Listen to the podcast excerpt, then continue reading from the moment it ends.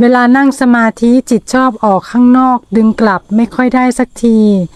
พยายามปฏิบัติแล้ว พยายามปฏิบัติแล้ว จิตชอบเป็นอย่างนั้นเห็นไหม เราใส่ข้อหาให้มันหมดเลย เข้าใจไหมเราใส่ข้อหาให้มันหมดเลยอะเราตั้งไว้หมดเลยว่า จิตส่งออกนอกผิด เนาะการมีสติถูก เมื่อไหร่มีผิดถูกมันไม่เป็นกลางหรอก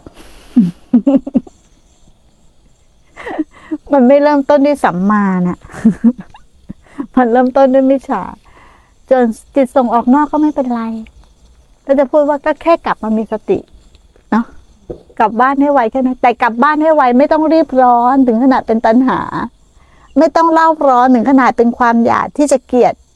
เกลียดหรือชังอะไรใช่ไหมแต่ส่วนใหญ่ในใจเราจะหมายไว้เลยนะ อันนั้นไม่ดี อันนี้ดี อันนั้นผิด อันนี้ถูกใช่ไหมมันแบ่งพักแบ่งพวกอยู่ตลอดเวลา มันมีกรอบอยู่ตลอดเวลา มันก็อยู่ในเนื้อเรื่องของนักปฏิบัติ แต่การปฏิบัติจริงๆอะไม่มีนักปฏิบัตินะ และการปฏิบัติจริง ๆ ไม่มีความอยาก จะอยากทำไมรูปนามทำงานอยู่แล้ว แค่ดูมัน อยากมันก็ทำงาน ไม่อยากมันก็ทำงาน ถ้าอยากเราก็เอาสิ่งที่เราหมายใช่ไหมว่าเราอยากได้อะไรมาบดบังการทำงานของลูกนามถูกไหมแล้วเราจะเห็นความจริงไหมไม่เห็น เราแค่อาศัยความรู้สึกตัวอยู่เนืองเนืองๆแล้วครูใช้คำว่าอยู่เนืองเนืองๆนะ เป็นเครื่องอยู่เพื่อที่จะเรียนรู้กายใจอย่างที่มันเป็น ใช้ความรู้สึกนะ ใช้ความรู้สึกหรือสติสัมปชัญญะอยู่เนืองๆที่จะเห็นการทำงานของกายและใจอย่างที่มันเป็นไม่ครูไม่ได้ผลักใสไม่ได้หับขักดัน ไม่ได้บอกอันนั้นดี อันนี้ไม่ดี ไม่ได้บอกว่าผลอันนั้นเป็นอย่างนี้ ไม่บอกอะไร วางจิต ให้เป็นกลางสำคัญมาก